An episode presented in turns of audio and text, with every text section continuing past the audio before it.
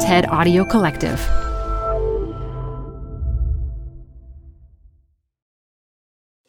It's the most wonderful time of the year, and that means it's officially time to kickstart your holiday shopping. Uncommon Goods is here to make your holidays stress free by scouring the globe for the most remarkable gifts for everyone on your list. Whether you're shopping for mom, dad, teenagers, in laws, or your best friends, Uncommon Goods knows exactly what they want.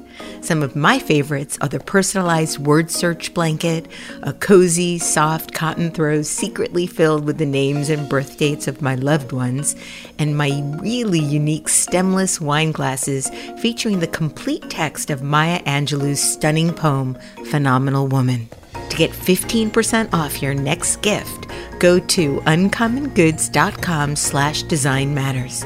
That's uncommongoods.com slash design matters for 15% off. Don't miss out on this limited time offer. Uncommon Goods. We're all out of the ordinary. Thank you to Target for sponsoring this episode. Obviously, you shouldn't say that to an eight year old. It was a defining moment in my life, but I'd be lying if I said it was all hardship. It was very sad, very wounding, but in a way, it was also freeing. From the TED Audio Collective, this is Design Matters with Debbie Millman. For 18 years, Debbie Millman has been talking with designers and other creative people about what they do, how they got to be who they are, and what they're thinking about and working on. On this episode, Isaac Fitzgerald talks about growing up poor and about his coming of age memoir. I was like, oh yeah, but they're jerks. They're rich. Like I had this real class chip on my shoulder.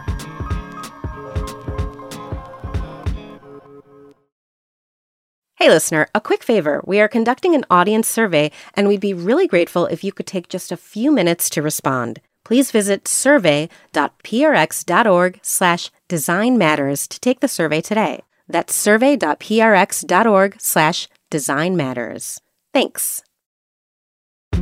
As longtime listeners know, I do a lot of research for this podcast. I go deep on internet searches. I read, listen, and transcribe other interviews. I try and unearth forgotten early work. I don't call my guests friends or parents or former teachers, but by the time I interview someone, I feel like I know their friends and parents and former teachers. Research is something I love most about creating this podcast almost as much as the actual interview. This week, my guest made it a little bit easier for me. That's because much of Isaac Fitzgerald's life is already revealed in his New York Times best-selling book, Dirtbag, Massachusetts, a confessional. Here, we are privy to an extremely unusual origin story. There is poverty and privilege, there is a boatload of booze, a lot of drugs, and some porn. This is all shared with Isaac's sure handed prose and unflinching self awareness. Dirtbag, Massachusetts came out last year in hardcover, and the brand new paperback was just published. Isaac Fitzgerald, welcome to Design Matters. Debbie, thank you so much for having me. I'm so happy to be here. I'm such a big fan of the podcast and of you. Thank you.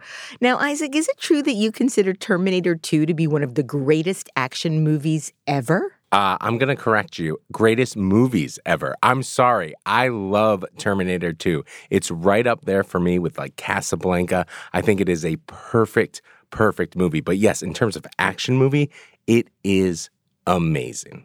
Why do you feel that way? Okay. First off, Arnold Schwarzenegger is incredible. This is one of the things that I deeply, deeply believe. And the more that we learn about him as a human being, I think the more that that is revealed. If you look at the documentary pumping iron mm-hmm. from like mm-hmm. way back. Way back. Like it's so easy, right? Like I get it. You watch Conan, you watch the first Terminator. It's very easy to be like, okay, he was just like this big, strong, muscly man, and they threw him on to film. But no, he actually worked very, very hard to get into Hollywood in the first place. Second off, many people told him he would never make it because of his accent. Mm. And third, he was incredibly smart. Like he is a calculating individual. It's one of my favorite things about Pumping Iron. Was he nice in that movie? Absolutely not. But he is getting in the heads of his competitors, and you can tell he is just so driven. So to see him get such a large shot in Terminator 1, of course, incredible film. He is the villain. But to see him getting a shot at basically being the anti hero of this film, I just thought it worked so, so well. The second thing that I love, and I think it's something that drew me to it as a kid, um, Eddie Furlong. First off, great haircut. That's what I talk about in the well, book. you you mimicked his haircut, I which was my next question. No, so but and let's get to that in a second. But I just want to say real quick, I think why it imprinted on me at such a young age, why I loved it so much. Of course, the action's amazing. Sarah Connor is such a strong Mm. female lead. It's incredible. But the thing that I really think I love about it is it's about protecting a kid.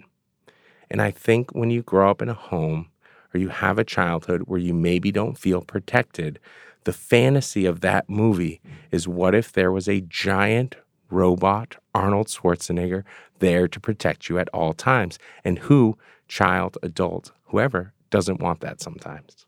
Oh, okay. I get it. I totally get it. Yeah. Let's talk about your haircut. Yeah, but yeah, sorry, that's that's the that's the spiritual. But let's talk about the aesthetics. Your hair. Mm-hmm. You mimicked Eddie Furlong's hair in the movie. Um, Eddie was the young boy that Arnold Schwarzenegger was protecting, and you did this, I believe, when you were in grade school. Mm-hmm. So, so what about his hair was so alluring to you? I like I just thought he looked so cool.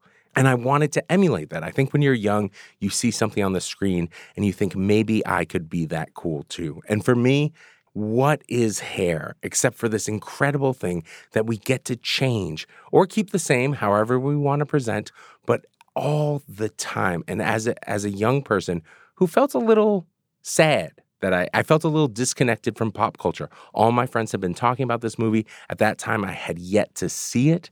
And all of a sudden, I was like, I'd seen a poster. I was like, maybe if I get this haircut, people will think that I've seen this movie that is apparently so cool that all my friends can't stop talking about it. And I think that's something I've been a little obsessed with my whole life, which is how I present. Mm-hmm. And when you're poor, you maybe can't buy new clothes. When you're poor, you definitely can't get the new shoes. But hair, even if it's just your friends in their bathroom, was something you could make an attempt at to try and convey this is who I am. This is how I want to be seen by the world. I might not have Nikes. I might not have the Reebok pumps. I might not have the right shirt, but I can do the right haircut. Absolutely. I've written at length about how, as I was growing up, we were also quite financially challenged. Um, my mother was a seamstress, and so I learned how to sew at a very young age, and both she and I made my own clothes. But oh man, did I want a pair of Levi's. oh man, did I want a pair of Levi's. It was the 70s, and um, my mother offered to stitch a little red tag on back of on the back of one of the pockets of like the Modell's junger, dungarees, and I was like, "Mom, that would be worse. that would just be worse." And it is, it's that heartbreaking moment when you know your parents are trying their best to provide. And what a beautiful thought. And of course, I'm sure as you look back in that moment, it's a um, loving memory. But when you're a kid, oh yeah, I felt so deprived. yeah, and you feel and you feel crushed in that moment. Yeah. And that is that is really tough. yeah. You're like, if only I had enough money to buy the right clothes, then I could truly express myself. Yeah, it doesn't work. That's and that's right. That's what you find out later. Yep. Too bad, right? Wouldn't it be nice Mm. if somebody could just say, you know, it's not going to give you what you think? That's right. Um, well, in classic Design Matters interview style, I ordinarily start with a person's origin story and then work up to their most current work. Um, but today, I want to start our interview by talking about your recent memoir, Dirtbag, Massachusetts. And I found an interview with you on the Rumpus from 2011, wherein you stated, I love memoirs, but I don't think I have it in me. I don't think I have the courage. What changed and where did that courage come from? I know you hear this all the time, but Debbie, you are incredible. Your research is incredible. Um, I love this, and I love that you're bringing this up. This is absolutely the truth. And 2011, I'm sure I was saying this back in 2008, 2006. I would go to a party or I would meet somebody and I would tell them about my childhood. And people would have whatever emotional reaction they have to it surprise, sympathy. Every once in a while, though, somebody would say, especially as I started to hang out with more and more artists, more and more writers, hey, have you thought about trying to tell this story? And that's what I always said. I love memoir, but I don't think I have it in me to share my story, to write my story. What changed? One was I learned how to write via craft. It wasn't until I was well into my 20s that I started to recognize wait, maybe writing is something you can improve at. Maybe writing is something that you can practice. Maybe if you do it over and over and over again, maybe if you read the people that you love and you can you can kind of just learn through osmosis a little bit. Just surround yourself with the type of writing that you love. Maybe you can figure out a way to tell your own story. That was first. But second, I think much more importantly, was I learned that my story was maybe a valid one to tell because that's what I think I'm really saying in that moment. When somebody would ask me, Hey, would you ever tell that story? No, no, no, no, no, no. What that really meant was I didn't think my story was important enough. Why would anybody care about the story that I have to tell? There are so many different stories out there in the world. And something I loved from a very early age was interviewing other people and highlighting, spotlighting, turning the spotlight on other people's stories. It's something I loved to do from a very early age. It wasn't until I was maybe in my 30s that I started to realize that's because I desperately wanted to tell my story. That's what I couldn't admit to myself. That's what I'm not saying in that 2011 interview. Oh. The right answer to that is I'm dying to tell it, but I don't think it's important enough. I don't know how to. And uh, and it wasn't until I watched many, many people. Roxane Gay is a great example. Bad Feminist is a lodestar for me, um, and many other friends, people that I have in my life that I'm lucky enough to call friends or say that I love. I watch as they create their stories. I watch as they put their stories into the world. And I slowly start to realize maybe there's a chance I could figure out how to do it in that same interview, you said that you write like you tell stories with a lot of bullshit. but I didn't get the sense while reading your book there was an iota of bullshit in it. There was no bullshit. It was an it's no bullshit. It's a confessional, a no bullshit confessional. Well, I think again in 2011 and now we're talking over a decade ago, which is wild. Again, it's so it's so in I you know, you've read this. I haven't thought of this interview probably in forever. If if if ever. Um, it's so interesting to see the way that my shields are up. And that's the best way to oh, describe it. Yeah. I'm saying, uh, oh, d- uh, little old me, I'm not worthy of telling my story. Little old me, oh, even when I tell my stories, even when I do write, oh, don't worry, it's just bullshit. I the phrase I love is Irish storytelling. Yes. Which of course, I come from a long history of people who, you know, if the fish was this big, maybe it was a little bigger when they tell the story again. And that's a long tradition, but I think that was also my own way of muddying the waters and not having the strength or bravery to put myself front and center yet. And and what changed in the last decade is I realized, wait a second, there is a way to tell these stories. Maybe these stories could be of use to other people. And it's actually in the scraping away of the bullshit that I'm going to find the stories that I want to tell. And that's truly this book is is it's a short read. It's what I love about it. I wanted to write a book that 14 year old me could stuff in their back I pocket know. and that's read. why I really love that we're talking about the paperback. Yeah, the paper. Yeah, exactly. I, that's this is the book. That, this book was always supposed to be a paperback. God bless you, Bloomsbury. God bless independent bookstores. I understand more money is made off hard hardcovers, but I have always wanted a paperback, and so I wrote it short. But how does it get to be that way? Well, no, I wrote a lot of bullshit on the page. And then it's about scraping that away to get to like the diamond center of the story. You start the book with a line you knew from a young age you wanted to use someday. I'm assuming that you know it by heart, and I was wondering if you can share it with us. Absolutely. My parents were married when they had me, just to different people. And that's it. Yeah, that line. That's, it's, it's like right up there with baby shoes never used. I so listen. I love first lines. Have always been an obsession of mine. Call me Ishmael. First lines and last words. You know, those are those are the things that I'm somewhat obsessed with. And I knew from a very early age that in that sentence I had something special. And even before I could allow myself to think about writing my own story, which you can tell, 2011, I wasn't even close to being able to admit that I, I wanted to tell my own story. I knew just in personal interactions, it was this beautiful line because it was part a joke, part the truth, but most important, part deflection. I could say it, the person would kind of laugh, and then I could move on and turn the attention back to them. So I knew I had this great line in it. What happens with the book is that what happens when I don't turn that attention to the other person and then just actually write the rest of the story after that sentence. You describe your parents as smart, itchy, unsteady people, both in their 30s when they met, confused and lonely and searching for some kind of salvation, but they wanted to find it the hard way. Why the hard way? The truth about my parents, and there's many truths about my parents, but the, the truth about my parents is that they had it. They had a good life, both of them maybe a little different income, you know, maybe this, that. There's a little trouble there, but they had a family, they had love, they had security. They each had children with their previous spouse. They each had a child. It was, for lack of better word, you know, it's it's it's basically the the American dream of that time period. They had it. So when I say the hard way, I, I'm almost saying it in a complimentary style.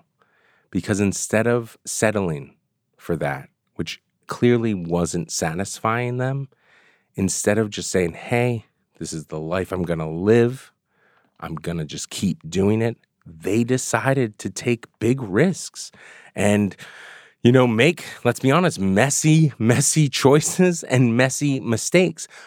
But I think it was in hopes that life could be more fulfilling and life could be happier. And that's incredible in a way. It's something that I actually deeply admire about them. It's it's not to say it's not complicated, but I think they chose the hard road. They could have lived a less happy life, but more stable. And they decided to roll the dice again. And it was hard and a difficult path, but I'm impressed by that you were the accidental byproduct of the sin, so to speak, between two devoutly Catholic divinity students. Mm-hmm. And you state that this was your mother's panic fling, mm-hmm. one final push against the life that was expected of her before she settled down. Now, from everything I've read about your mother, this affair seems so out of character to her. And that's what I think makes it so daring. No offense to my pops. Mm, Love you, Dad. That a, Love wasn't you. that a character for him? Love you, Dad. You're great, but it was pretty in character for you. right. But for her, I think that's what made it such an incredible reach and something that I think she then struggled with for the rest of her life, which you see. I think she has always struggled with the decisions that she made around this time in her life and and and figuring out how to come to peace with that. And who can't relate to that? Was he ready for the consequences of their affair? And and it's a two part question. A was he ready for the consequences of the affair? And b i assume she was madly in love with him. So this is what i can say. The story as i know it is that my mother had actually called it off. She had said hey we can't do this anymore. Right. I think my father had been in that situation before, and he said, No problem. But what if we took one last trip to the White Mountains? It's always that one last trip. that trip. one last trip. It's always the one last trip. It's always trip. that one last trip. And that's what they and that's what they would do. They would go to the White Mountains. They would tell their spouses that there was a divinity school trip that there wasn't, and they would go. And then they, the way it's been told to me is they were then out of touch. My mother then realizes she's pregnant. She has a choice. She has a few choices. She has a few choices. She has a few choices. She can tell her husband, it's his. She can have an abortion. She can figure out one of the other million choices that come after that. I now know, I didn't know this when I was writing the book, is that she and my father get back in touch. And he really was pushing for her not to get that abortion, which I didn't know. I didn't know. And it's kind of beautiful, kind of fascinating. Um, I do think she loved him very much. And I think he loved her. What I don't think I knew, even when I wrote this book, was that in a way they were coming together to try and actually love me. And th- these are the things that happen that you get told after you write a memoir. Right. But I really, I do, I do think that's they they re- they realized they were in a tough spot, and the only way out was through. Once you were born, their lives they wreaked havoc on their lives. They blew up their lives. Mhm. You and your parents Mhm. were unhoused. You lived in the Haley House, which Mhm. was considered a homeless shelter Mm-hmm. in South Boston. Mm-hmm. But you loved it there. On paper, I'm growing up unhoused. On paper, I'm living in shelters. On paper, I'm experiencing something not many other children are experiencing. I loved it. I was surrounded by other human beings. I was so inquisitive. I was so chipper, annoyingly chipper. I'm sure there are certain people in the shelter. I'm sure that were like, "Keep that kid away from me." But I loved being surrounded by so many people in such a strong, caring community. So on paper, they eventually get out of that situation and they go live in the woods. That should be, oh, now it should be the fun childhood part. But that's when things actually took a turn for the worse. My warmest memories as a child is living in inner city Boston in the 80s when things were very rough, surrounded by people who had rough backgrounds, but who really loved me. And I, I so appreciate that. You and your mother moved to a town called Athol, Massachusetts, when you were eight years old. Mhm. Your dad stayed in South Boston for work, supposedly.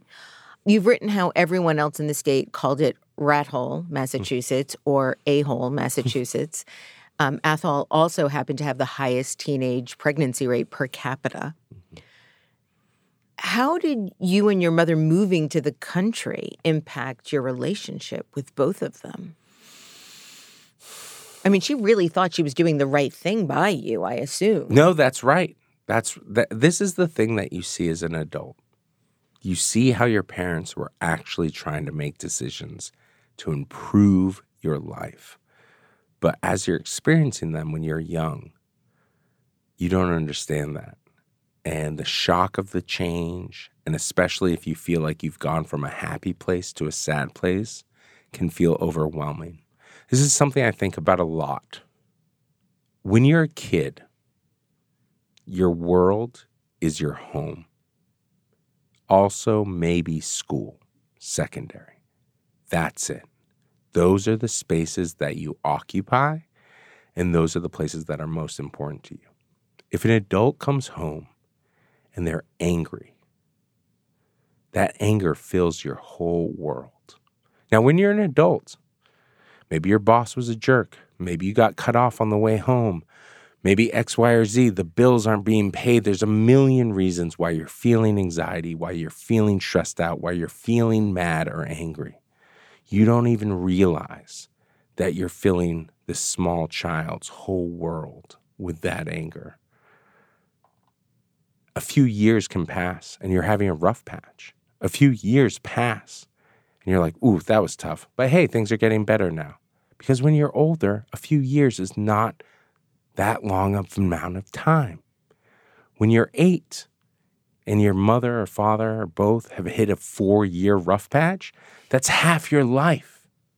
That's all that you know. So I understand now that my mom was trying to do her best. I had been mugged at gunpoint. Somebody had been shot on our front steps. Our neighborhood was rough. The living situation we were in was rough she was doing her best to get me out of there with the low amount of means that she had. And this was the option to move out there. Her parents were from that area. There was a farm, there's a house. We can go there. I can see that now. But when I was a kid, all I knew was that there was this place that I liked.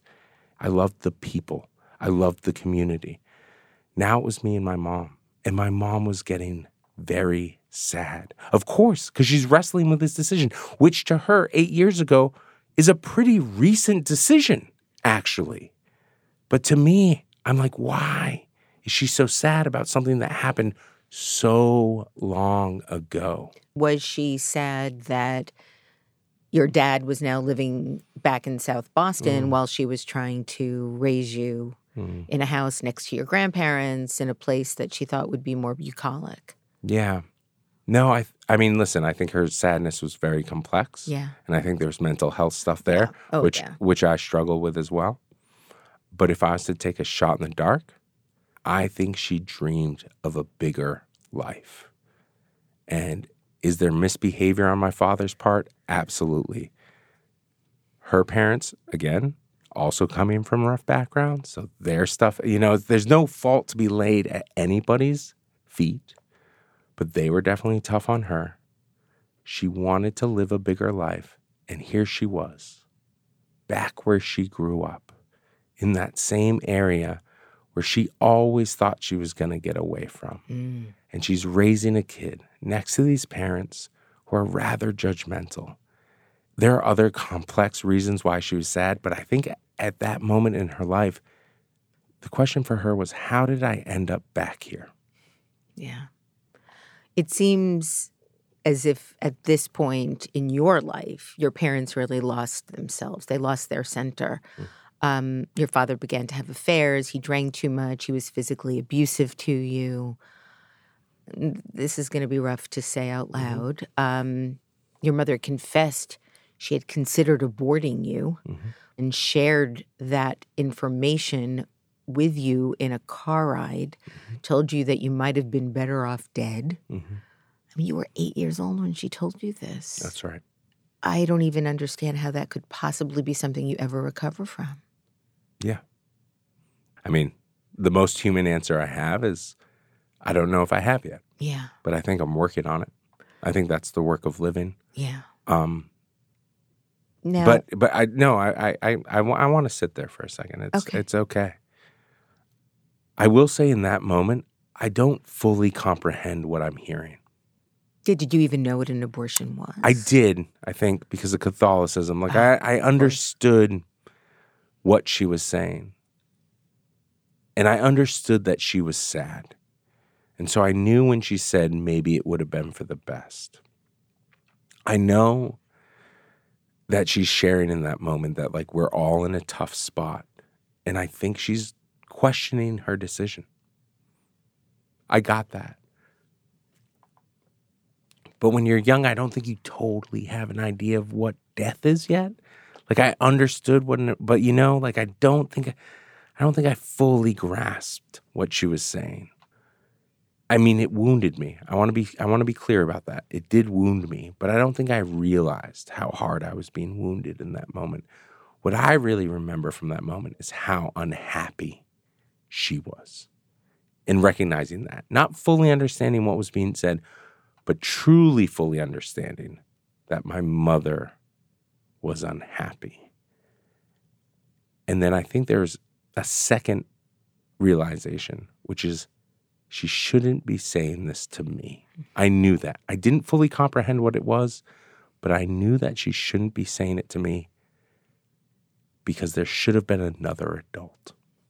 There was somebody else, a friend, a parent who was maybe more sympathetic, a partner who was maybe there, who she should have been able to share that with. But that's when I realized how alone she and I truly were. So many years of my life have been spent being angry at that moment. I think now I can recognize how sad that moment must have been for her and how truly alone somebody has to feel to say that to an eight year old because she's not, it wasn't coming from a vicious place. She didn't mean to wound me. I think she wanted very much not to be. But I think she felt so isolated and so alone in that moment. And I internalized that in a real way. It's been something I still struggle with. Absolutely self esteem, but also, I don't know if we want to chalk this up to being Irish, optimistic, that same chipper kid that was running around the, the homeless shelter. But there was a part of me that made it made my life feel special. It made me realize that there was a risk taken to bring me into this world. And that two people might have been making mistakes left, right, and center and constantly. But there had been another option for them too. And it almost made me feel like there's this saying, it's and I'm not trying to be glib or trite, but just like everything after that felt like icing. My life was mine to do what I wanted to do with it. That's how I came to think about that moment. Not in that moment when I was eight, but not long after, probably around 12, when I start taking more and more risks, I started to realize, hey, I might be in extra innings already. Mm-hmm. Kind, there's there's a weird freeness to that feeling. And yeah, it's tough. Obviously, you shouldn't say that to an eight year old. It was a defining moment in my life. But I'd be lying if I said it was all hardship on my end. It was very sad, very wounding, but in a way, it was also freeing. It does get worse, though, Isaac. I mean, your mother becomes suicidal. Mm-hmm. She made a couple of serious attempts on mm-hmm. her own life. You write how she talked about wanting to die so much mm-hmm. that you not only got used to it, you started thinking about it too. Mm-hmm and rigged a wooden board by your bed, which could have killed you. Can you mm-hmm. explain mm-hmm. to our listeners what that was? Yeah. So basically, when I hit my teen years, I start to have a lot of issues. There's a lot of violence, there's a lot of anger. A lot of bad things happened, but then we didn't talk about them. So my mom would attempt a suicide. I would witness it we would handle it. But no one ever then said, hey, that was a lot. We should probably talk about this. It was a very New England, okay, on to the next thing. So I think I had so many emotions inside of me that I didn't know what to do with. So I find drinking, I find drugs at a very early age. But I'm also very aware of suicide and you go back to what I was told when I was eight. I've been grappling now for four years, which again, when you're 12, is a third of your life, with do I deserve to exist or not? And so I made a contraption. We had so many knives in my house. We're very outdoorsy. We love to camp. I still do. And so we had a lot of knives. And I got a bunch of them together. And I basically made this contraption that I would pull out from underneath my bed. And the knives were all sticking up. And then, because sometimes I'd roll out of bed. And in my mind, suicide was a sin. But this wouldn't be. This would be I'm kind of giving God an option to give me an out. And so I didn't do it every night, but it was under my bed at all times and I would bring it out and I would set it up on the times when I was probably feeling saddest. And I did that probably throughout my entire middle school years, which again, two years. If we really wanted to get into the math of it, probably not a ton of times. But doesn't when you're matter. a kid, yeah, but when you're a kid, it, it doesn't change the fact that that's where I was at mentally and with no one to talk to about it. Did anyone care for you at that time?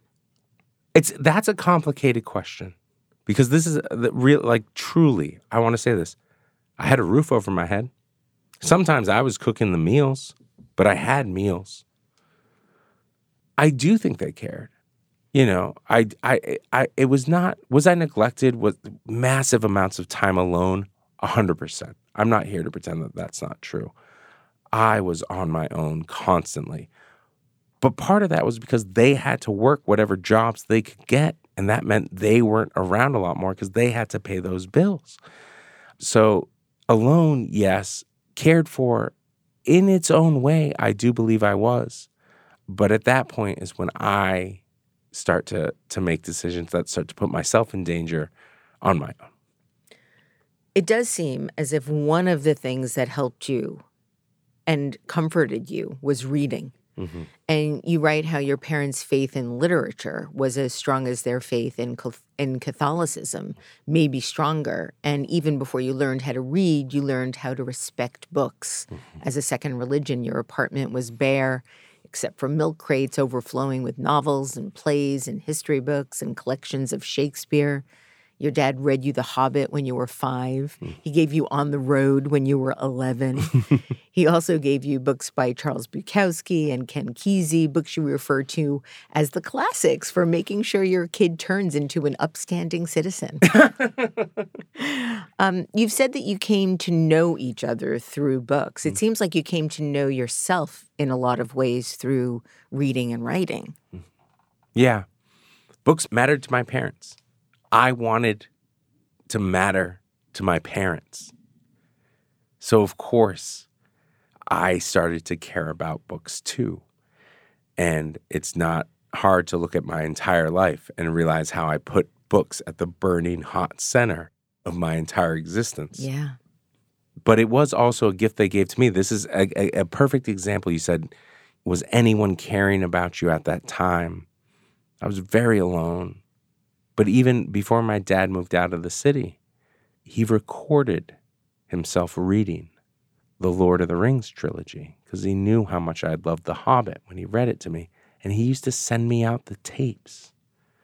I mean, perfect person? Absolutely not. But that's a that's an effort. You can't. Oh, we'll give him a point. Yeah, then. yeah. we'll give him a point. That's that's making an effort right there, right? And so they believed in education and they believed in literature, and I think they believed in making sense of oneself through seeing what else was out there in the world, and that is something that I picked up from them. I love this quote from this play. It's called The History Boys, and it's a British play. And I'm not going to be able to do it verbatim because I'm not that good of an actor. But I do, the, the, the gist of the quote is a professor's talking to students, and he says, The best things about literature, about books, is you're reading them and you can come across a phrase or an expression of a feeling or perhaps a deep hidden desire, and you see it there on the page you think you are the only person that's had that thought ever, or only had that experience in your entire life. You see it on the page. It's like a hand comes out and grasps your own, and you feel less alone in the world. I know my parents believe in that power. I know they gave me that power. I'm sure we'll get into it at some point, their reaction to the book, but I can just share right now. My father, when he reads it, writes me a letter one of the things he said was, um, well, you can't say we didn't give you things to write about. Which again, it's, I mean, oof, but it's Irish. It's very Irish. It's very, ugh. Yeah. And, and I just, I do think they themselves had this ambition of living a life worthy of, of being put down on paper. And I, in, in their own way, I think they very much did. And I think in a way, weird way, they wanted that for me. Even with the early drinking, your teachers, your librarians all recognized how smart you were and encouraged you to apply to Cushing Academy, which was a private school. I assume you had excellent grades in order to do that. You got in. Mm-hmm. You've stated the school took a giant gamble, not only in accepting you, but in giving you a full scholarship. Mm-hmm. Why was it such a gamble? I mean, one, I was, it was only 40 minutes from where I was from. Like friends could come and pick me up in their trucks. like there was, there was a chance that I was going to be not a very good student. Um, again, my parents instill in me this understanding that if you just show up, because you're absolutely right. I'm, I can, I can just be immodest for a second. I tested well. I always got good grades, no matter how much trouble I was getting in. I never skipped school. I would always show up because I knew in some way the better grades I got, the less people would be on my back. That was always my thinking is don't draw attention to yourself. You can have more freedom to be a fuck up in a way if you're not raising all of these flags. But when I get to this boarding school, I remember being like, okay, I really have to get it together now. Like but I, you didn't really. I No. mean, that's when you started snorting Adderall and Ritalin and partaking in other legal and illegal substances. And that's what I'm saying. Is I remember being like, "Oh, this is going to be different." And then I got there, and that's when I realized a huge thing, which is, "Oh, rich kids are fuck ups too." because that's what happened. In that first year, I went in with such a large chip on my shoulder, but I remember being like, "Oh, they're giving me this scholarship. This feels like a big risk. Like I got to show up." And as I go through that year, one, I realize rich kids just have better drugs, sometimes often more neglectful parents. And it's a great awakening for me because I had not really traveled outside of the state of Massachusetts at that point. All of a sudden, I'm meeting people from all around the world. I'm having, again, it's I'm back in the system that I was in in the Catholic worker. All of a sudden, I'm surrounded by people with all these diverse backgrounds, all these different ways of living. I get to learn from them. I'm so excited. My mind is engaged in that way because I'm no longer lonely in the woods. I am now surrounded by people once again. But in my head, I was like, oh, yeah, but they're jerks. They're rich. Like I had this real class chip on my shoulder.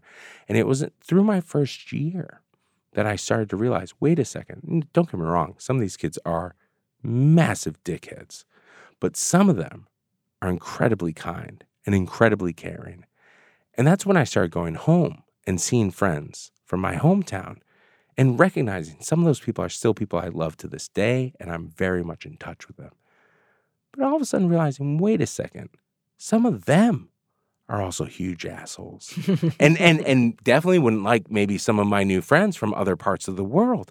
And what does that mean if for a long time I think I really believed in there was almost a saintliness to being poor.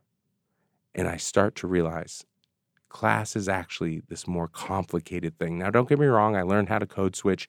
I'm one way when I'm home, I'm one way when I'm at Cushing. But I started to bridge this idea of like understanding that knowing people from not my background could be really good and interesting people widen my world in this in this new and incredible way. And what more do you want in an education than that? So they took a risk on me for sure. But I'm so glad they did. Now it's time for an ad I created with our sponsor, Target. 20% of Americans have some form of disability that we have excluded from our lives, from partnerships, from creativity, and that is about to change. Tom DiMaria is the Director Emeritus at Creative Growth, an art nonprofit based in Oakland, California. The organization advances the inclusion of artists with developmental disabilities in contemporary art by providing them with supportive studio environments and gallery representation. Creative growth artists make work that's visually appealing and references their own worldview. And many of our artists have been coming every day for 35 or 40 years. I loved reading about one of your artists who is blind, and it really pushed me to reconsider how people make and approach art. Monica Valentine is an artist who has orthotic eyes and can't see and makes elaborately intricate sculptures out of pins and colored sequins and beads and styrofoam that are organized by color that she says she feels in her hands. There's a enjoyment of the work of an artist from Creative Growth because it's so personal, it's so visceral. And we still have to knock down doors and say this work is contemporary, but that is really changing. Now people come to us and say, Can we include your artists in this exhibition? What would you consider to be some of your biggest successes over the years? I think one of the biggest successes, if I look back over 20 plus years, is really how artists with disabilities are in so many different venues. If you go into San Francisco Museum of Modern Art right now, there's William Scott painting on the wall. And for William to be, go there with his family and to have viewers come and see it in a contemporary context is amazing. Next year, the San Francisco Museum of Modern Art will showcase a major acquisition of work by the artists into the museum's permanent collection.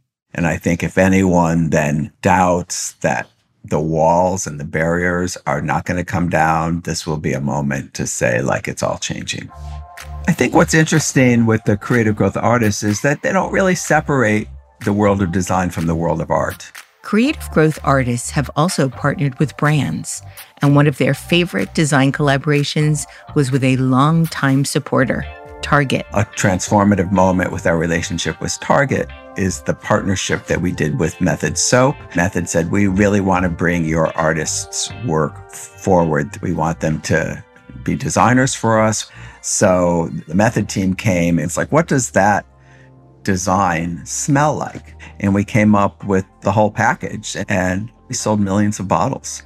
Of all the projects in museums and exhibitions that Creative Growth has done, walking down the block to our Target store with the artist and they see the product on the shelf was amazing. How have these design collaborations impacted creative growth? I think it just broadens the scope of how our artists can be seen in contemporary society as creative leaders. The artists feel like they're valuable and they've done something to contribute.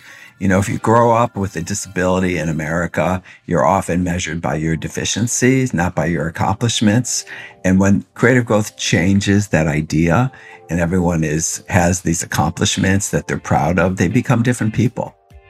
Through strategic partnerships with organizations like Creative Growth, Target leverages their resources to help reduce disparities, to provide equitable and inclusive opportunities, and to strengthen the diverse needs of the communities they serve. Visit Target.com to learn more.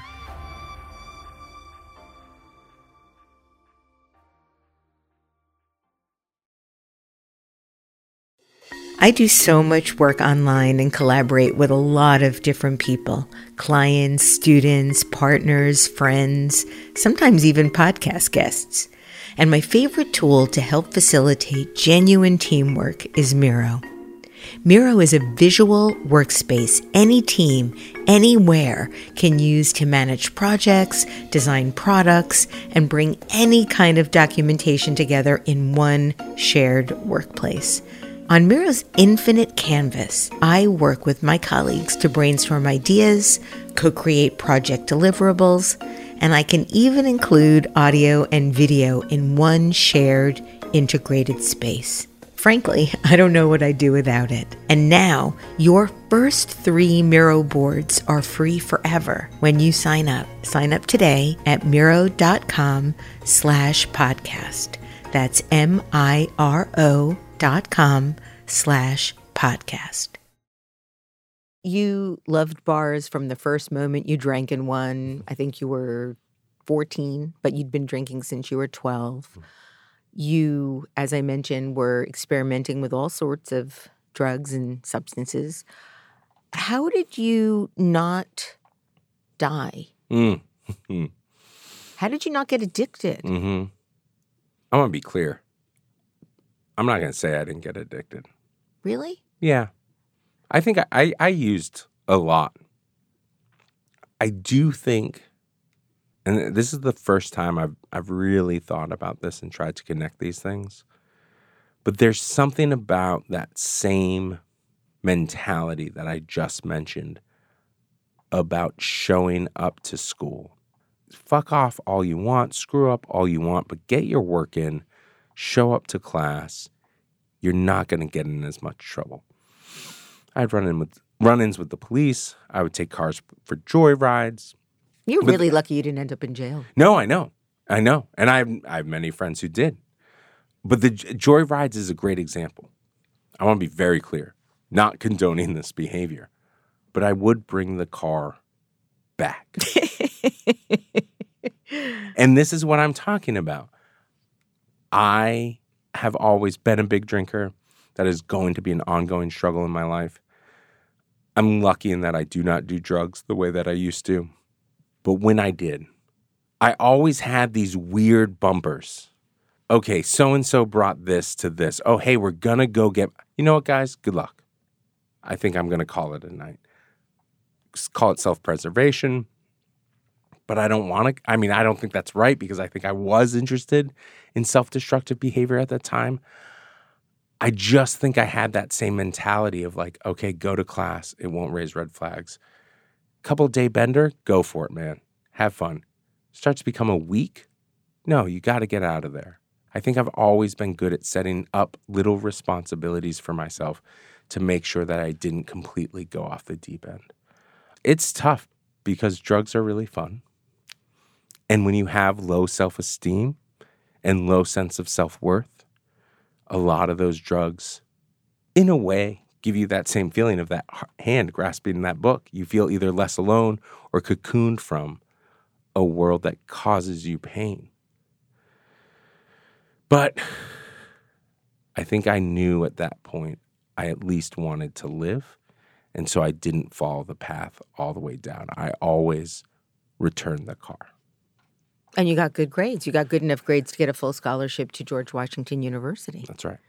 Um, you studied politics. What were you thinking that you would do at that point professionally? Again, it's it's a long history of librarians and teachers showing up for me and being like, "Hey, man, maybe you can do something a little bit more. Maybe you can dream a little bit bigger." And that happens to me throughout my life. But they were like, "What about college? What do you want to do?" And all I knew was that people liked when I talked. and people are like, "Oh, that well, that's politicians. Uh, maybe lawyer, lawyer, lawyer, politician. So go study political science." So somebody just told that to me, and I just stuck with it, uh, and I did. I went to school for four years. I maintained my scholarship. I did well. I worked many different jobs because that's what they don't tell you about a scholarship. Is they're like, "Congrats, we'll pay for the school and we'll pay for the food." No walking around money, you know. And when you're in a boarding school, that's one thing, but when you you know when you're at a college, it's another. And uh, so I had to work the whole way through. And I graduate and I start working for a guy. This is not in the book, but it's in another essay. I worked for a guy. His name's Patrick Murphy. Yeah, you you uh, he was elected to Congress. Hell of a 2006. Demo- that's right. Blue wave. Hell of an American. Youngest Democrat on the Hill. Iraq war vet. I love him very much. But after that, I was like, this is like basically I just got out and I started doing the work that I studied. I realized, oh, I've wasted a college degree because I don't want to do this at you all. hated it, right? I hated it. That's exactly right. well, you then followed a girl to San Francisco. Um, aside from the girl, what was your plan at that time? I mean, this is where we get into a real free floating time. Yes. Is that what inspired you to begin working with the Free Burma Rangers? Well, so let's I think I think this is a, another fun moment to to to share a story that's not in the book. I moved to San Francisco. As you said, I move out there for a girl. I think she was very surprised when I showed up. I think we talked a lot on the phone, and there'd been a lot of sweet nothings. There'd been a lot of, yeah, come out to San Francisco. And then I was like, I'm here. She's like, whoa, okay. Holy smokes. She's living in a place with like many different roommates, not many bedrooms. So she's trying to get me out of the house. And she says, Look, there's this place. I don't know if you've seen it. It's on Valencia Street. There's a sign. It says Storytelling and Bookmaking Workshop. Why don't you go down there? And so I go down there. That's 826, right? 826 Valencia. I didn't know anything about it. I love that. You went in there blind. I went in there completely blind. And I walk in, and it's very clear that they're having an open house. And I'm like, oh, for people who are interested in learning how to make books, I've read my entire life. But up until that moment, I was not very aware of a contemporary writing scene. And I definitely didn't realize that being an author was a way you could still make a living. I've grown up with books, mostly old books, nothing about, oh, hey, this is a job option for you. And so I sit down quickly becomes apparent that this is a volunteer organization that is looking to get adult volunteers to work with kids. I'm 23 years old. I've written a kids book now. I love kids now, but at the time I was like, I'm not interested.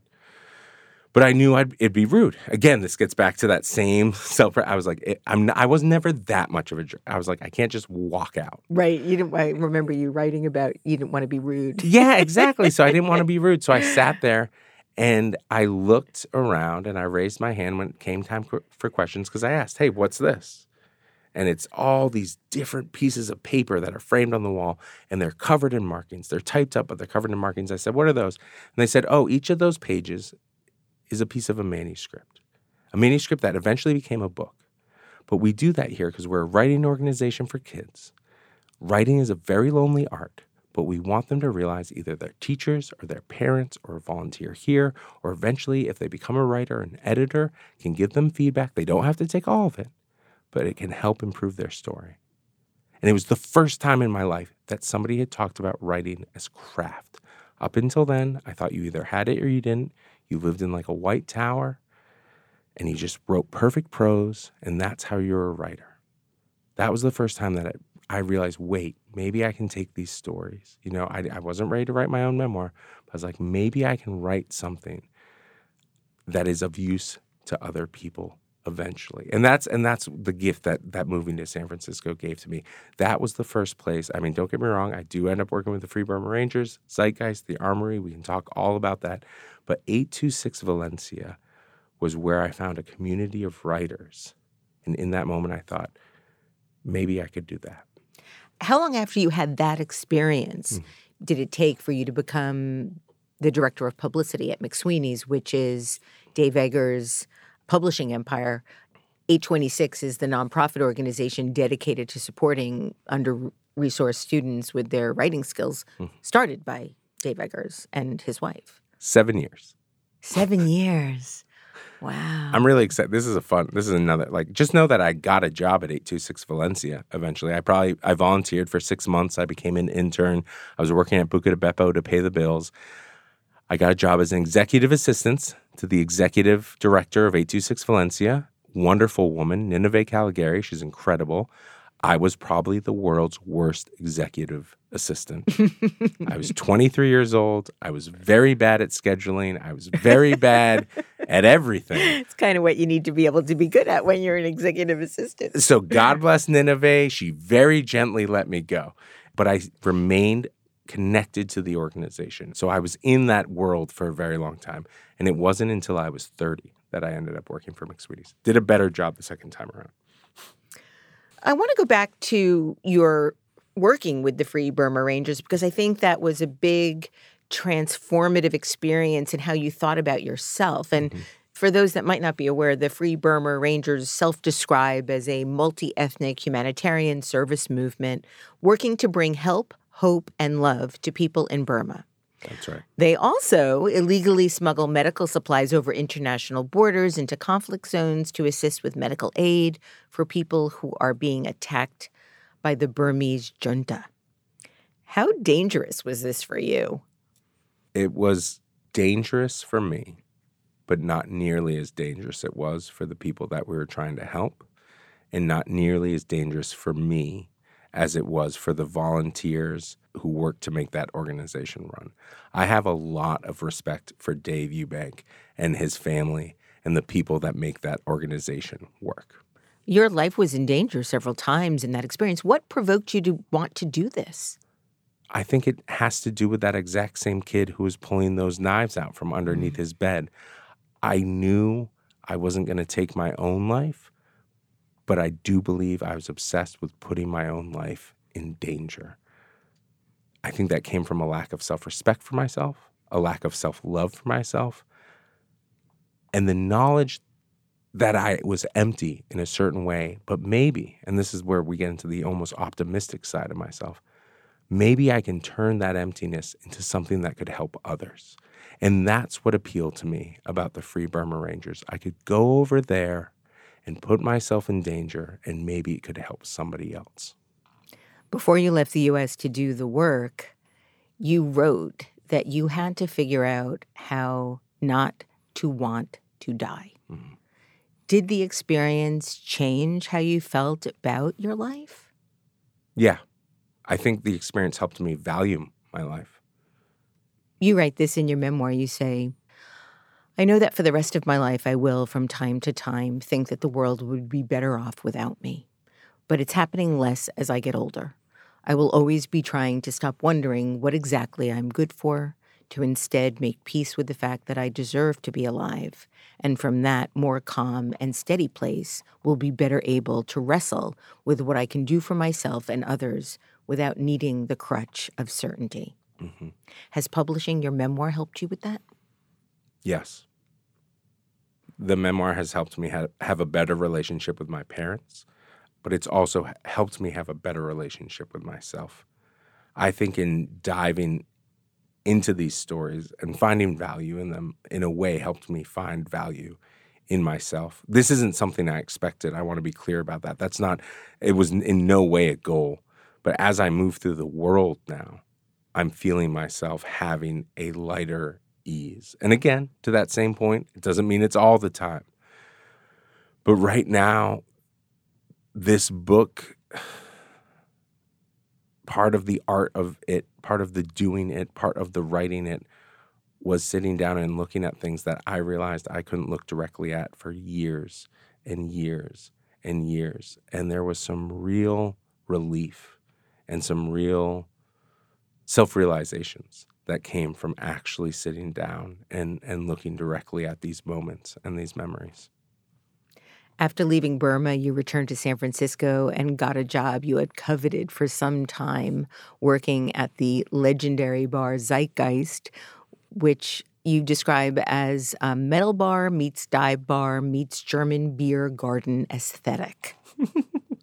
Why was that job so important to you?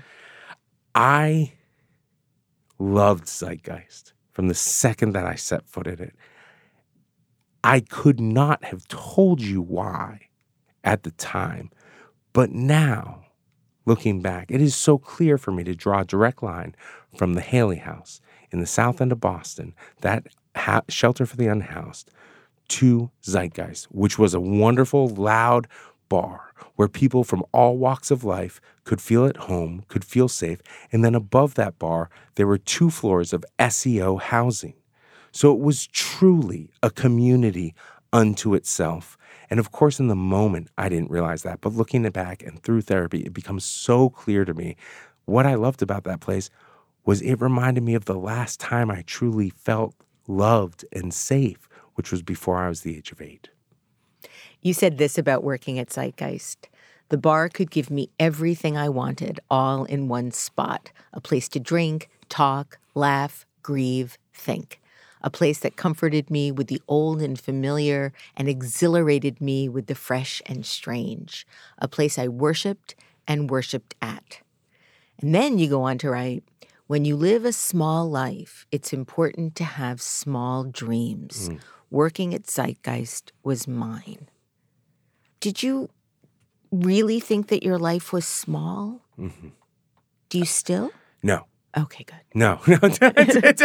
Debbie's like, I'm going to give this man a hug. well, no, I, I, I, relate to a lot of, you know, we, I'm, I'm a lot older than you, but I had that same period of life from eight to 12, which I call the black years. Mm, mm-hmm. And so I know what that does to a person. I really understand wanting more. Mm-hmm. I understand, you know, wanting to feel like you matter. Yeah. Hence, design matters. Um, and wanting to feel loved yeah. and wanting to feel yeah. something new and wanting to get away from this place where you feel so worthless. Yeah, but it felt like that was such a big dream. And I was so happy when you get your job there. I mean, you wanted it so badly. And even your first experience there, you're practically thrown out by the bartender who you offended by accident trying to impress him. Um, so it felt like it was a big dream. And it felt like that fueled more big dreams somehow. No, and th- I think that's a beautiful way to look at it. But I think at that point, tr- so truly, I lived on the same block as the bar. So at that point, I think, um, and again, I've never talked about this, Debbie, but you're doing such a good job of kind of drawing these things out of me and having me think about them in real time. And I really think this is right. I, I just taking a crack at it here, but I loved the shelter. I felt so isolated and alone in the woods. Then I go to boarding school, more community, college, more community. Then I move across the country. I hadn't traveled much. I hadn't, all of a sudden, a big move. I think I was seeking out that kind of small structure again the second I got there because it all felt so big. Boarding school for me was great because there were rules. that I broke, of course, but there was like a small room that I lived in. There was a routine. I think I was looking for a return to that smallness. And so I lived on the same block. There was a bar that made me feel at home. I wanted that job so much. I mean, that's why some people, when they're in their 20s, they're moving to Hollywood. They're going to take a crack at acting. right. They're moving to New York. Like, they're, uh, you know, even San Francisco. Like, I, I was drawn to 826 for different reasons. I was drawn to Zeitgeist because I was like, this feels safe. And this feels like a place where I can just be for a little while. And in its own way, to come around to what you're saying, I think that was a big dream for me. Yeah, and it gave it was like an intimate dream, a dream of intimacy. There you go. Exactly. A dream of intimacy where I could just exist and try to actually figure out who I was. You've mentioned the armory a few times. Mm-hmm. The armory was a building where pornography was shot. Mm-hmm. Kink.com was born there. And let's talk about your experience working at kink.com and working in the porn business. You were an actor. Mm-hmm. You came to the experience with quite a lot of body issues. Mm-hmm. How did you manage through the anxiety to be able to perform sexually on camera for other people to see? Mm-hmm. I have had body image issues my whole life. I still struggle with them. Um, I think many of us do. It is what it is to be human. And this is one of these beautiful juxtapositions in my life that I'm actually, again, in the moment I didn't quite realize, but looking back, I'm so fond of. Because as a kid, I always felt like I was too big. I move out to San Francisco. I'm still feeling that way. There's one photo in the entire book, though. You can see how rail thin skinny I am. Yeah, ribs um, showing. Yeah, and and and but yet I still had this fascination and obsession with the fact that I was too big, um, that I I was not attractive. So how does one come from that mentality to not long after that being on camera in pornography? And this is the most Mr. Rogers answer about a porn question you are ever going to get. Um, but it comes back again to that community through the literary community that I was hanging out with in San Francisco, I began to make, meet sex workers. I began to meet porn workers. There was San Francisco is only seven miles by seven miles. It's a wild, wonderful city filled with artists, filled with dreamers. And I was working one at a bar where a lot that was truly one block away from the armory. So a lot of these performers were coming to that bar. Also, other people Quentin Tarantino. Like many people used to come to this bar. Um, and so that was amazing to be kind of brushing up against that. And then also through the literary scene, a lot of these sex workers were writers, were visual artists, had their life of expression that was not just through pornography. And so these became my friends. And they were loving, encouraging people. And so that's what happened.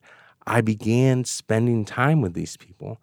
And eventually they were like, hey, no pressure, but if you're interested, here's what the job's like. Here's what the money would be. If you want to swing by, you could maybe, I mean, as you know from reading the book, it was more of a, hey, somebody didn't show up. We could right. use you in this scene. but but it didn't change the fact that through those connections and through those friendships, I was made to be put at ease. And the camera, instead of being voyeuristic towards me, started to make me feel, oh, hey, this is the job place where no one is judging me for taking off my shirt. Somebody's giving me, like, obviously, I'm fulfilling some type of duty here and I'm getting paid for it. So, in a way, that whole situation made me feel more at ease with myself. It made me feel wanted. It made me feel like I was helping out in a way. And instead of actually being ashamed of myself for the first time, I'm not going to say that I loved myself, but I was able to say, hey, I'm obviously adding value here. Were you self conscious about having sex as a performance? I mean, so the first time It was. It's. You were very I, naive in I, I, I write about Yeah, it in the book, and I. I was in a van, and yes, I, I was I self I was more self conscious of everything that was Yeah. happening. But I would say like the next time, like so, I go and I get tested because that's what you have to do For and uh, STDs, you- yeah. exactly, and I show up to perform, and as somebody that had consumed a lot of porn, you have certain ways. But like the real thing is, you show up and they're like, there's pizza, and everyone's hanging out in a robe, and there's a lot of laughing and joking, and then kind of an okay, here we go. But then there's like a nice. It's not just like go like they made a really nice safe feeling space and you would kind of ease into it and so i knew the director i knew the person working the camera i trusted these people and so i don't remember feeling self-conscious or if i did i knew that i could ask to take a break that was the power of that first moment in the van i'm watching this giant hulking man over the woman. And it turns out the woman is the director. She can say stop at any moment. And then, of course, he, you know, I'm not going to give away too much of the book, but he reveals things about himself that are wild. Which are, is, was wonderful. And it was a wonder- So well written. That moment was such a wonderful Yeah. moment for me. And so now, um, and, and when I'm in that, I knew that if at any moment I felt uncomfortable, I could I could say something and everything would stop. And that gave me a sense of control that I wasn't used to in my life. And what felt amazing is that I knew everyone else in that scene felt that way too. Everyone had control to make it stop. And so that, I want to just be clear, almost rarely, rarely happened because I think we did all feel so safe with one another. Why did you stop? I was just in my 20s. I wish I could tell you there was this big moment or you know, maybe I was dating somebody who all of a sudden was very uncomfortable with it and they drew a line in the sand, but that's not what happened. I kept doing it. We were all hanging out. Another opportunity came up. That opportunity took me away. Like all of a sudden, I was working more and more. It's this website, this culture magazine called The Rumpus. And all of a sudden, I just didn't have as much time to, like, oh, ah, you know, and you get a couple of asks. And then eventually, I'm like, oh, wait, maybe I don't do this anymore. And this is true of Free Burma Rangers too, not to equate these two extremely one's a Christian organization, one's a porn company. But with both of them, I think there was a part of me that always thought I would come back. But I just I never did. I kept moving forward. When you were working at the Rumpus, you helped sculpt and sharpen pieces by authors including Cheryl Strayed and Saeed Jones and my wife Roxane Gay. And you've been described as having an innate, almost indescribable ability to know what reads well on the page. How did you hone that? Where did you get that quote? Well, I don't have footnotes at the moment, but I can send you a link. okay, okay. Uh, that's incredibly kind. So I do have I, have uh, what I call progressive views on grammar. I didn't go to school for any of this stuff. I cannot tell you a comma splice. Like I, I I'm not perfect at, at that. I don't know the terminology. But what I do know is if you read something out loud, you can tell if it hits your ear right or if it hits your ear wrong. And so that is what I brought to the rumpus. And I want to be very clear. When I say I helped, like sharpen is the, a perfect word for it. I was not making, gi- like, I was working with such talented people. They were such good writers. They were turning in such beautiful, heartfelt, well written pieces. But I could always read it out loud and I would always either write an email back or maybe get on the phone and it would always just be like, hey, hey, this one sentence, I don't know if it's doing exactly what you want it to do. And that's what gave me that. I didn't go to school for any, but that's when I learned I could do that to other people's work. Maybe I could do it to my own. So that's how I write now. I create a giant pile of words and sentences, and then I just read it out loud over and over and over again until all of it hits my ear right. You moved back to New York and began working at BuzzFeed. Uh, you became the site's first editor of BuzzFeed Books and co hosted BuzzFeed News' morning show, AM to DM, with, again, the great Saeed Jones. Did you really come back for the job or did you come back for your family? I mean, a real fun answer is Saeed left San Francisco. He actually lived out there for a year. We'd, we'd started this new friendship and we said this very heartfelt goodbye. And then six months later, I was living in New York. So there's one way to look at it in which I came to New York for Saeed Jones because I love him so much. Um, the job was, of course, what made me think of, like I could afford it and, and, and gave me the opportunity. But 100% the actual answer is I had been estranged from my family for almost 10 years. But my brother and his wife were having a kid. My sister was very soon to have a kid with her husband. I had turned 30 and I realized that I was already going to be the weird uncle. I'm always going to be the weird uncle. I didn't want to be the weird uncle who lived 3,000 miles away. And I also think at that point, having gotten through my 20s, I was able to understand the difficulties that my parents had suffered themselves in a new light. And so I was drawn back to the East Coast to say, let's give this another shot. I loved California. I loved the West Coast. But I wanted to give my family a chance. And that was that was the real reason I came back east. During COVID, you started to leave your apartment in Brooklyn just to walk. Uh, you began to explore New York City and realized that you'd taken the city for granted a little bit. Mm-hmm. Eventually, your walks stretched to two a day in the morning and the evening. You then set up an ambitious goal of walking 20,000 steps per day. It's like 10 miles. Mm-hmm. Um, what provoked you to do this? As we've been talking about, sometimes you look back on a time in your life and you can see it for what it is. That was a break in my mental health. I was going through it, but I loved it. And that's the truth. I immediately saw health benefits. I just want to quote this wonderful writer who I love, Garnette. He talks about moving through the world at a human pace. And for him, he's always very careful to say it doesn't just have to be walking. There's many different ways to move through the world at a human pace. But for me, it very much was I discovered it through walking. Leaving your phone in your pocket, not having earbuds, moving through the world at a human pace.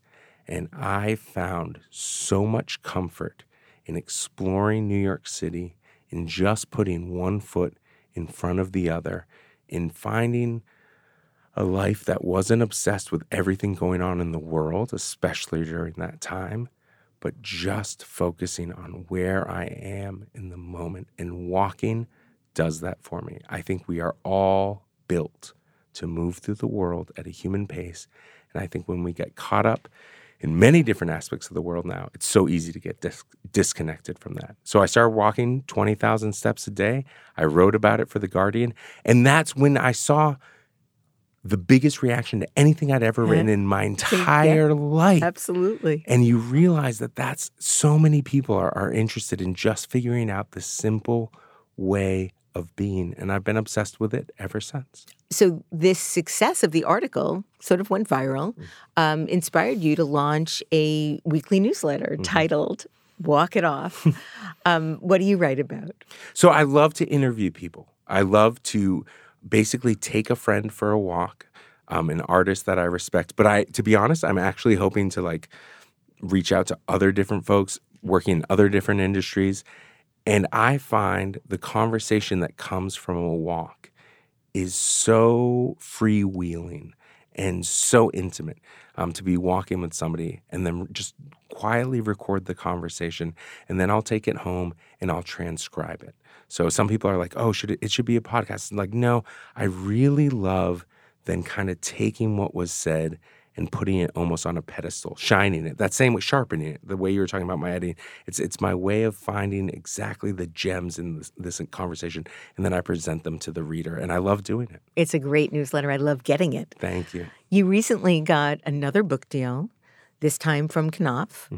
The book is titled American Dionysus. Mm-hmm and this is the description I gleaned from Publishers Marketplace. I tried to get more information out from Roxane, but she said, just ask Isaac yourself.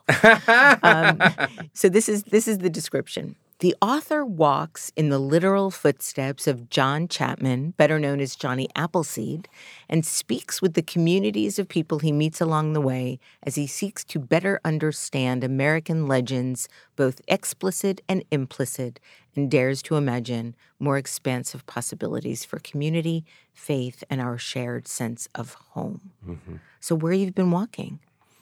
Well, so I'm going to share this with you. I, I haven't shared anybody, but like you know, I care about first lines. Yes. And so um, the first line of this book is I've been drinking a bit less and praying a lot more than I used to. And it opens with me hiding from uh, basically, they're called bulls, but security guards at a train station because I'd been walking along this.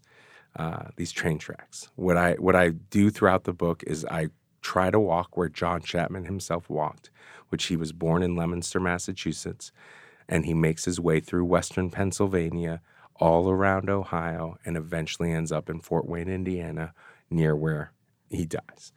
I love Johnny Appleseed so much for so many different reasons, and I could go on and on and on about them. But well, I'll we'll try- get you back on the show for that book too. But tell us a few. I'll try to be quick. What you need to know about him is one, he was a missionary of a very interesting form of Christianity at that time called Swedenborgism, which was this almost philosopher madman from Scandinavia. And so he gets really into uh, his belief and his faith and not harming creatures. That's like one of his number one things. So he will never ride a horse. He loves all animals. There's a real St. Francis vibe to him. So I love that about him. I also love that he's an American legend. Most people, when I say Johnny Appleseed, they say, oh, like Paul Bunyan? He's not a real guy. But he was. he was a real guy who was born during the Revolutionary War. His father was a Minuteman, like a soldier. So there's that Massachusetts background that I'm grounded to. But the thing that I really love about him, his spirituality, of course, um, but it's more that he was a bit of a madman. He's planting these trees. The, the, the, the, the legend of him, he's just throwing seeds willy nilly. No, it takes a lot to start an apple orchard. Oh my gosh. So yes. he would start them, but then he'd leave. When he planted those apple seeds, at one point he has paperwork, he loses like half of Ohio. But he doesn't care. He's not interested in money, even though he's acquiring all this land. He doesn't own a, own a home. He lives off of the kindness of strangers, even though he doesn't really need to. He sleeps in the woods. And then the last thing that really sealed the deal for me was when you're raised um, in Massachusetts, especially, you get educated about him. Oh, it's apple pies for the settlers, for the for um, apple tarts, or, or all these different apple. Oh, it's food. It wasn't. Michael Pollan talks about this in his wonderful book, Botany for Desire it was for apple cider and apple jack. It was alcohol. So he's kind of this wandering, boozy American saint. But I knew I'm not Ron Chernow. I'm not going to be able to write the biography on this guy. In fact, a guy named Means did a great job in 2012.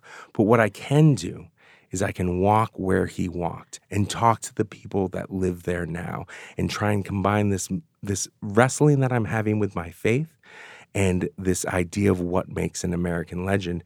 And then the middle part, which I love, is my mom reads Dirtbag. My mom reads the book, and she's very loving and, and beautiful, kind response.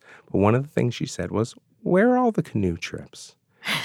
we camped a lot. Where's all the camp? Where's chapter three, the fun camping bits?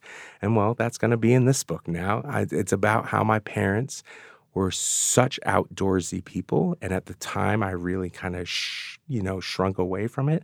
But as I come into middle age myself, I find myself drawn to the exact same things they were. I cannot wait to read it. When will it be out? I've got to write it first. no, no, no, um, no. We are. We do have a. We have a deadline, and um, the hope is fall of 2025. I spent this entire year in Ohio, in Indiana. I rafted the Allegheny. I've walked through far too many miles of uh, highway than I'd care to admit, but I spent this whole year out in the world doing it, and now I'm going to go put it all on paper. Oh, we can't wait to read it. Isaac Fitzgerald, thank you so much for making so much work that matters. And thank you for joining me today on Design Matters. Debbie, thank you so much for having me. It was an honor. Isaac Fitzgerald's book, Dirtbag Massachusetts, a confessional, is now out in paperback. To read more about Isaac, you can go to isaacfitzgerald.net and sign up for his popular, wonderful newsletter, Walk It Off. You can also catch him on The Today Show talking about books. This is the 18th year we've been podcasting Design Matters, and I'd like to thank you for listening. And remember, we can talk about making a difference, we can make a difference, or we can do both. I'm Debbie Millman, and I look forward to talking with you again soon. Design Matters is produced for the TED Audio Collective by Curtis Fox Productions. The interviews are usually recorded at the Masters in Branding program at the School of Visual Arts in New York City, the first and longest running branding program in the world. The editor in chief of Design Matters Media is Emily Weiland.